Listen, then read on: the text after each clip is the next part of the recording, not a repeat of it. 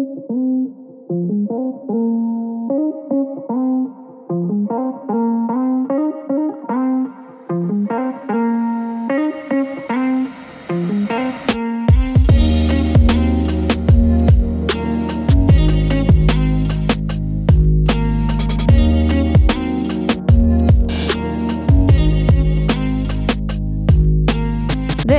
Faith and Fable, a pastoral podcast where we discuss common and often controversial topics from a biblical perspective. I'm Lena. I'm Matt Miller. And I'm Matt Henry. And I'm Mark. So, guys, all right, Listen, let's talk a little bit here. If you like this podcast, you know what you got to do. What, do you got? I don't know. Oh, they know what they got to do. Oh. They better by now. Yeah, The question is, will they? yeah.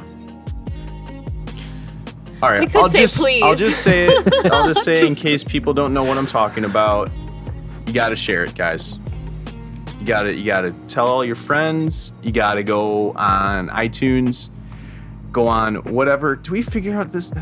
Is there an Android thing for this? Um, because I- I'm, I- very specific I asked my son Apple. about that, and Yeah. he said that there's not one for Google. There's got to be. Well, How he the- said how there wasn't. do Android people listen to that? I don't know.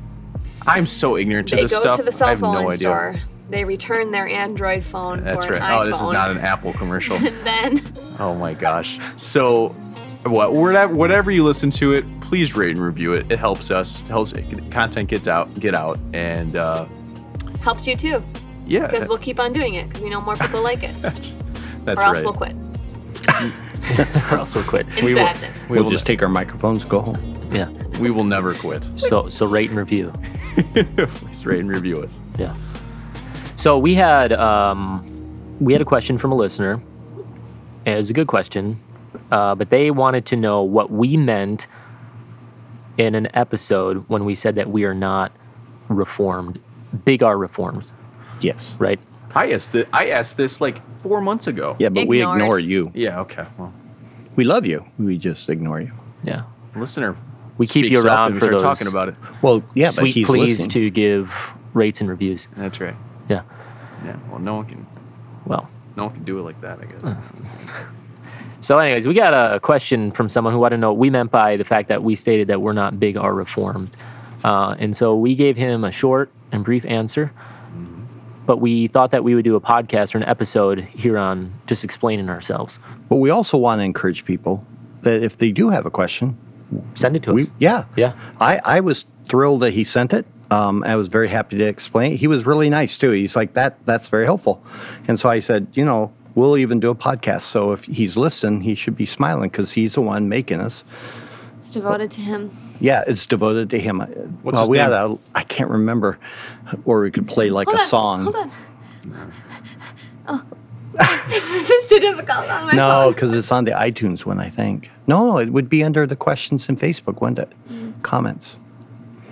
So now we're going to just waste. Mark Dever. So here's where you Da, da, da, I'm making a Mark Dever meme right now. da, da, here's where you hit that da, 15 second deal. All right. da, da, da, da, da, da. Oh no, I can't pronounce his name. Oh gosh.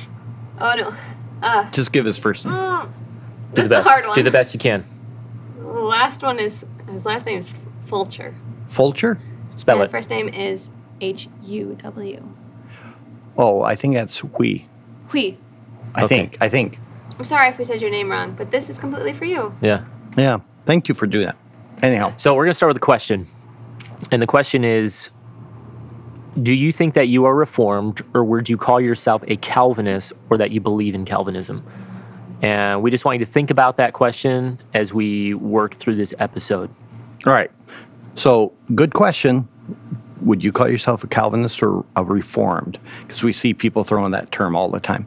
So, there's a bit of a background to this whole thing because back in 2007 at the Shepherds Conference, John MacArthur uh, had a keynote uh, message, and he had, I think, Mark Dever there, uh, R.C. Sproul, and I can't remember one other guy, Ligon Duncan, I think, and they're all Reformed uh, to varying degrees. And he got up and basically preached a message that said, and its title was Why Every Self Respecting Calvinist is a Premillennialist. And I, I laughed when he did it. Um, it was classic John, and the internet just exploded. Um, I remember going words. over. Huh, pardon? Those are fighting words. Oh yeah, and I went to the Puritan board where, you know, they're they're just freaking on this. But what was interesting was uh, one specific theologian, uh, very respected. His name is Kim. I think it's pronounced Riddlebarger. I, I'm happy to be uh, corrected.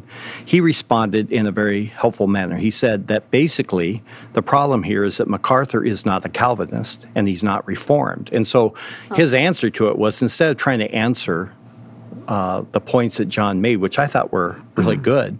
Um, he's like, first of all, you just understand that John MacArthur is not a Calvinist and he's not Reformed.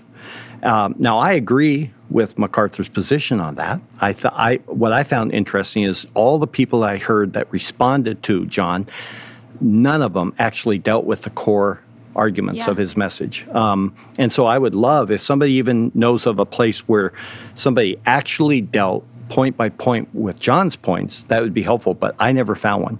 Um, but I also appreciated Dr. Riddlebarger because it helped shed light rather than merely heat on the issue, which most people were doing. And and his response helped me understand why I also resist be, being called a Calvinist. We get called that all the time. Are you a Yeah, Calvinist? Right. Yeah. And for the sake of argument, sometimes I'll just say yes, but I almost always say depending on how you understand that. Um, and I don't like to be called it because immediately certain presuppositions are now yours that you're expected to own.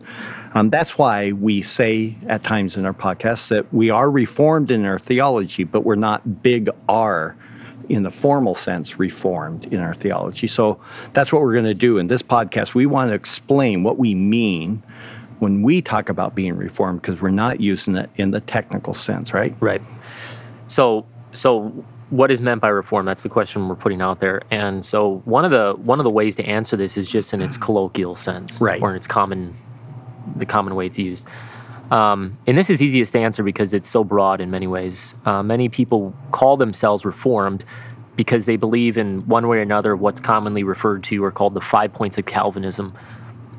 The tulips. Yeah, tulip. Some will say, you know, oh, I'm, you know, I'm four of the five or something like that. Yeah, Gilbert Bilezikian, who was a resident theologian at Willow Creek way back when, he called himself a half point Calvinist. I'm like, at some point, Oh my gosh. Right. I think he affirmed that God somehow saved us. that was about all. vaguely. Yeah.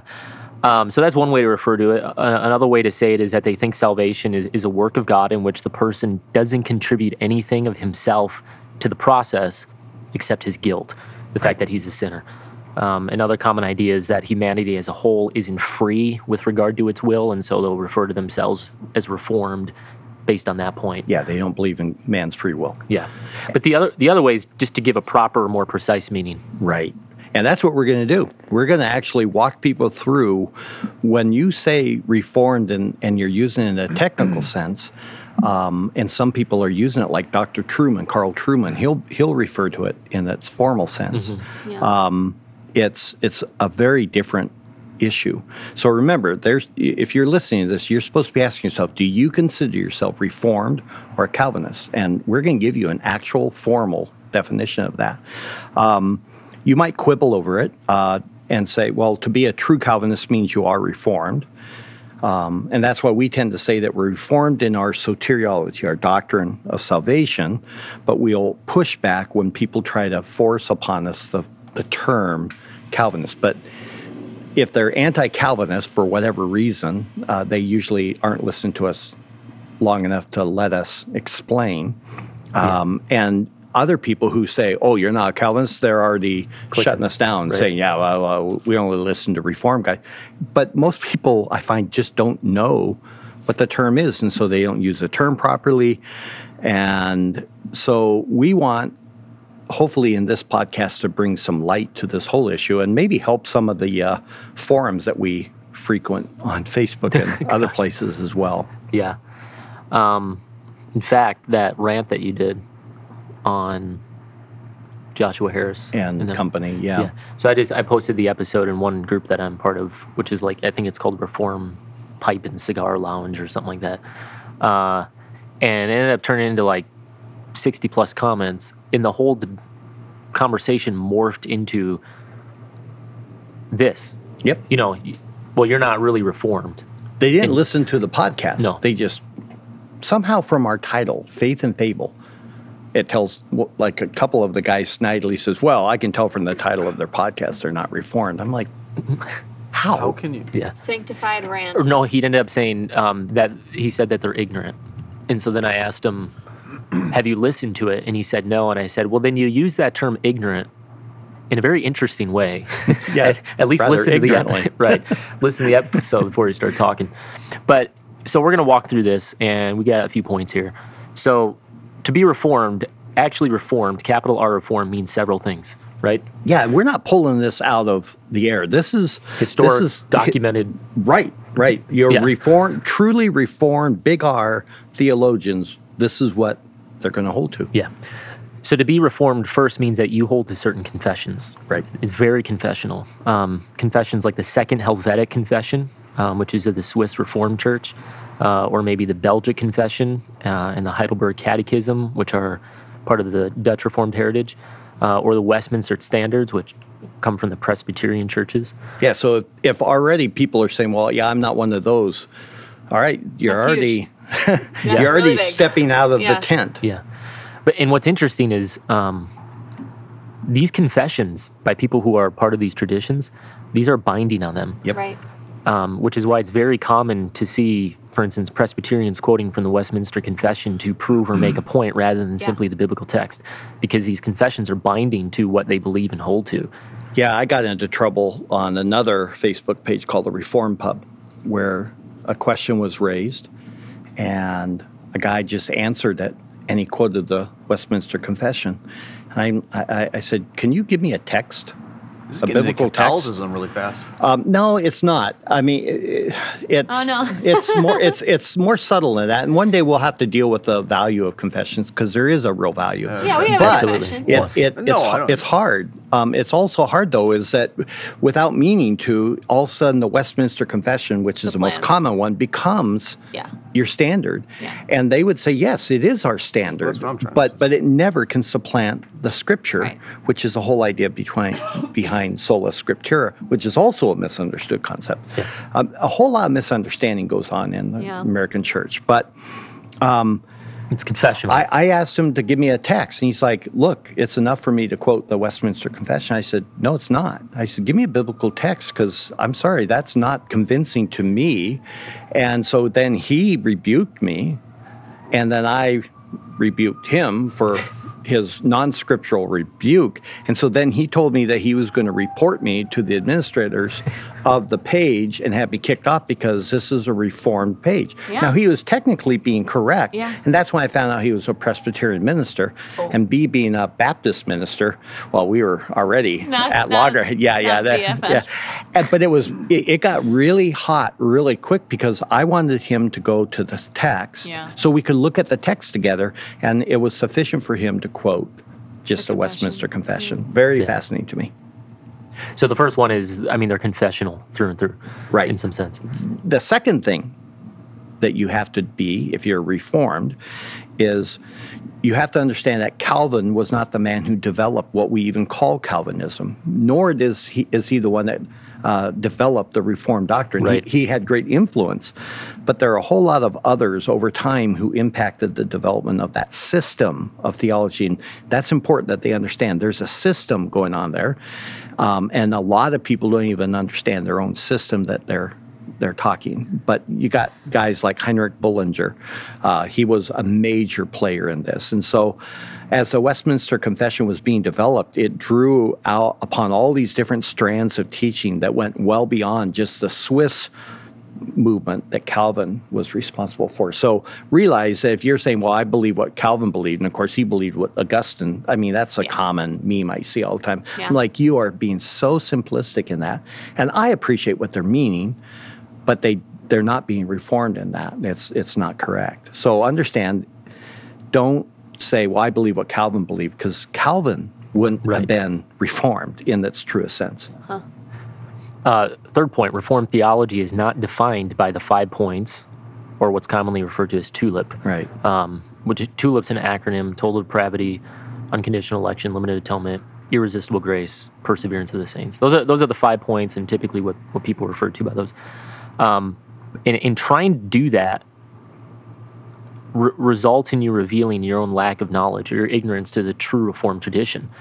Um, Now, right? that's It's- painful to hear, maybe for you, but if you're appealing to, I believe in the tulip or five points of Calvinism, so I'm Reformed, you've already shown that you don't know what Reformed is. right. Yeah, in the true sense. So the, In- the yeah, the big R. Yeah. The, the five points are are present. They are present. The ideas in there are present in what's called the canon of Dort. Um, I mean, we haven't. If you- you know, if, if you've not looked at the canons, you should at least read them, and you'll realize it's not a simplistic statement. It's not just these five points at all. Um, and and it was written to combat actually the era of Arminianism that had risen up um, by a gathering of men in the Netherlands, um, known as the Re- Remonstrants or the Remon. How do how do you pronounce Remonstrants. it? You're going to go Remonstrants. I Have you heard that? remonstrance. Some Yeah. say it that way, yeah. Um, but that happened in 1610, and, and they they taught five points to which the canon of Dort rejected and taught against. Right. So the, these these canon of Dorts are a response to Arminianism.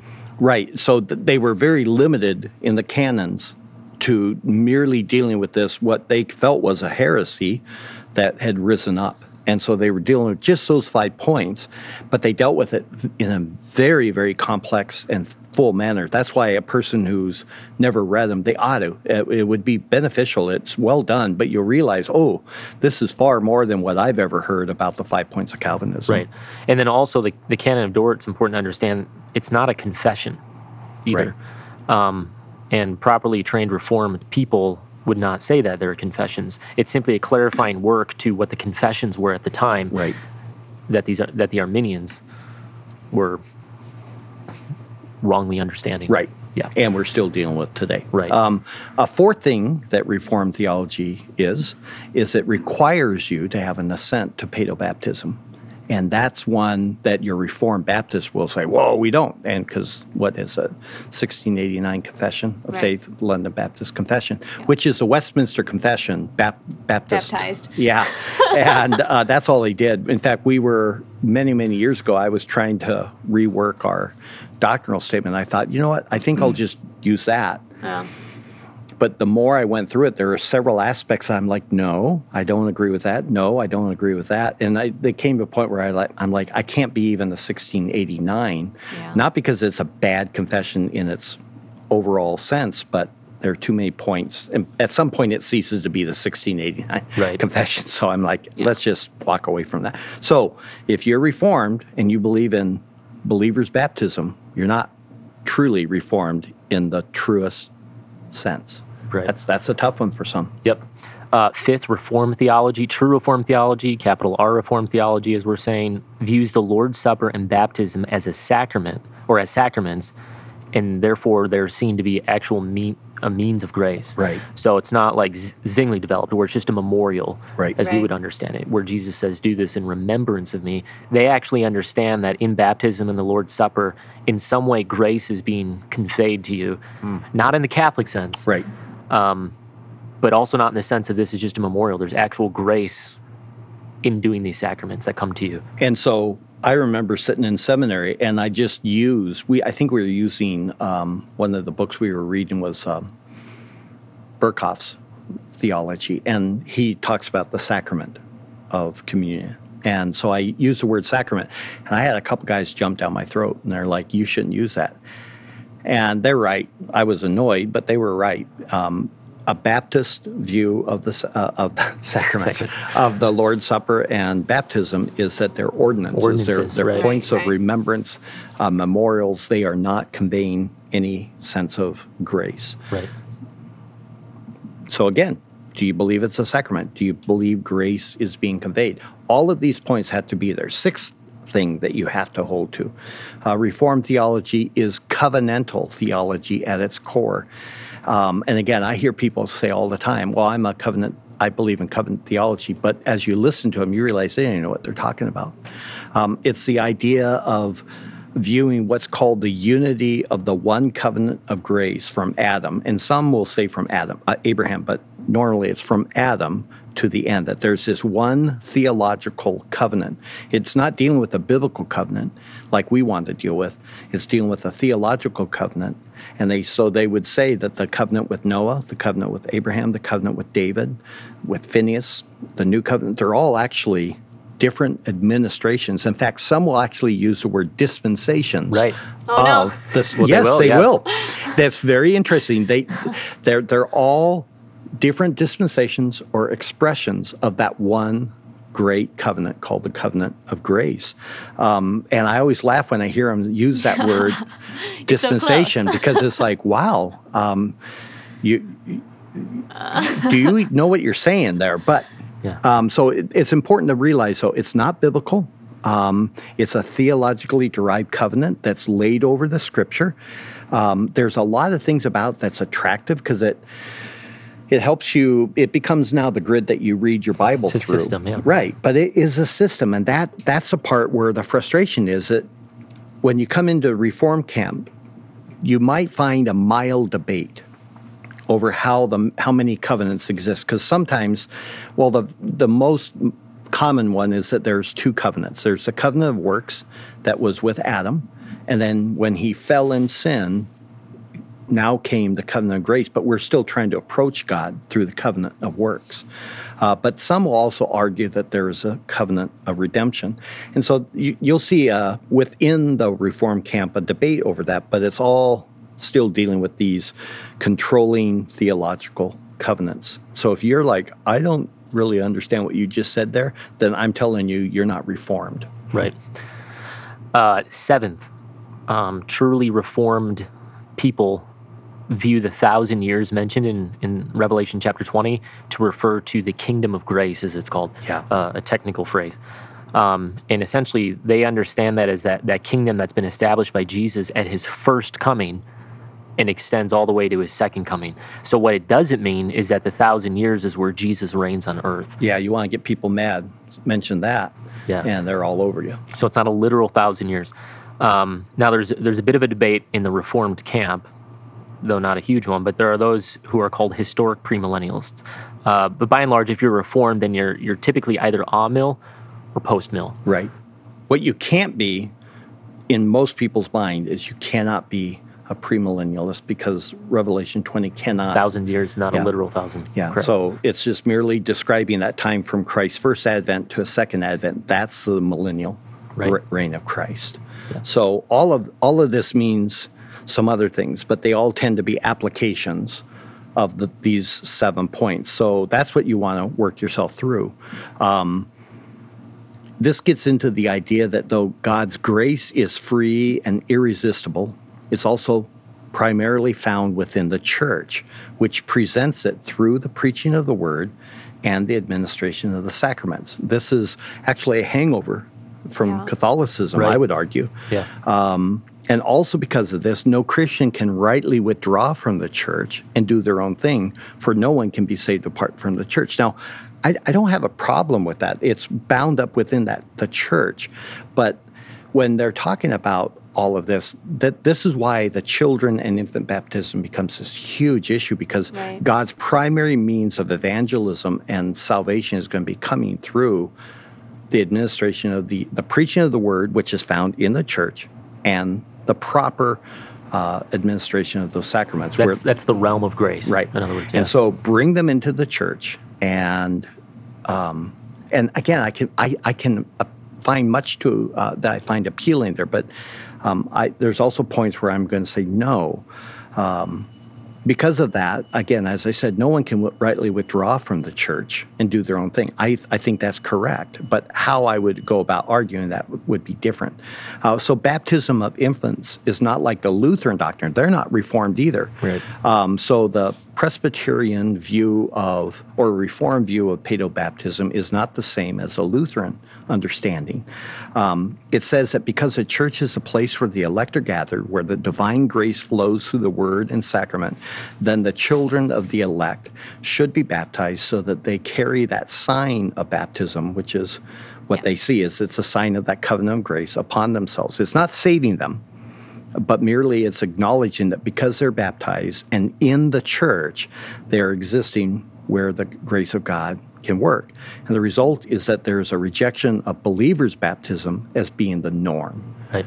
Um, you you don't come to faith at some point and then say, I need now be baptized. It's it's you're you were baptized as a baby in the church, treated as a believer, and at some point that faith becomes fully formed Yeah. within you. And so, so with that, there's a there's a strong downplay of of individual salvation, uh, as opposed to sharing in the faith of the elect or this community, um, which, to be honest, is attractive sounding to me, Yeah. at least as well, um, because we do live in such an individualistic society where it's just about me and Jesus and our relationship. But here, there's a strong emphasis on the community of believers. But right.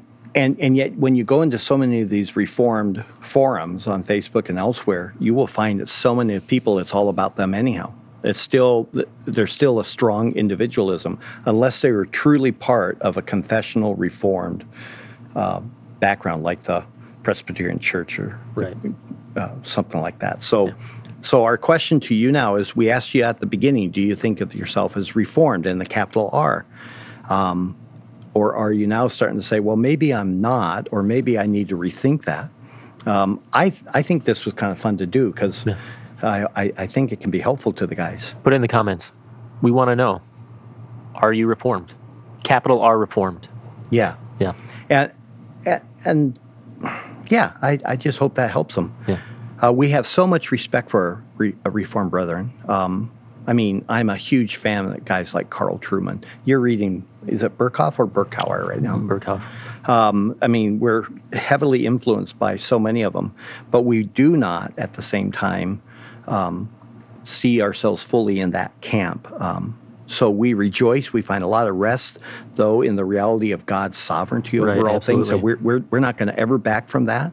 We, we, we press hard. It's God's absolute free grace working through his free will and the certainty that my salvation and yours from the beginning to the end is going to be kept not by us, but by his sovereign uh, power and pleasure. So we're okay saying we're reformed insofar as our soteriology or understanding of salvation. But- but, not in everything. No. How we understand the church, which is why we did that. You know, when did the church begin? Right. And that was the only one, I think, the 1689 gang. He said, I, I didn't agree with that, but he found it was helpful. Yeah. And, uh, you know, his, his attitude was so, so kind. Yeah. Um, you know, I really appreciated what they said there. And, but that's showing that we're not reformed in that sense. Our ecclesiology is going to be different. Um, even our eschatology will be different. There's other aspects that we get into that there's a divergence. And as we work through our podcasts, um, they'll, they'll hear them and we'll try to make that explicit. But we hope that they can appreciate and understand that we're trying to derive this out of our scripture. Um, that sounds so arrogant rather than A just system. a confession. Right. Yeah. Yeah. So you wouldn't tattoo 1689 in your hand? I wouldn't. No. Oh, okay. What if I, what, I was Because of gonna- That's what I was going right? to ask. No, yeah. kidding. No, Right, not okay. because of Showed up- Leviticus. Just joking. Well, see, showed up with t- 1689 and tattooed on my fingers. I remember listening to Sinclair Sorry, you guys gotta Ferguson, find out who about is that. an, Oh, he is an incredible preacher and an incredible theologian, um, and he was talking about antinomianism, those who reject the, the law of God, and I disagreed with him almost every point, and I found it offensive because he was framing it from a confessional perspective rather Yeah. than a biblical perspective, and I'm like, I am not under the law.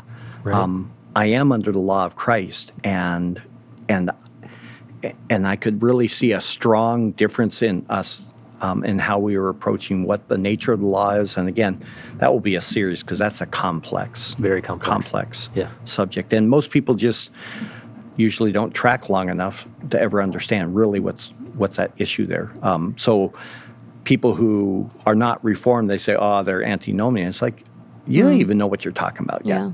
Yeah. Yeah. Um, but that's for another podcast. So someone comes up to you and says, "What are you?" What do you say to them? I'm a Christian. I'm a disciple of Jesus Christ. I'm I'm a Bap- I'm a Baptist with a Reformed Soteriology. soteriology. okay. so like, share, comment, give us some feedback. If you're a Baptist, you get a mug. I'm just kidding. we love all we love all of our brethren. yeah, ask. We'll send you a mug, maybe. Oh.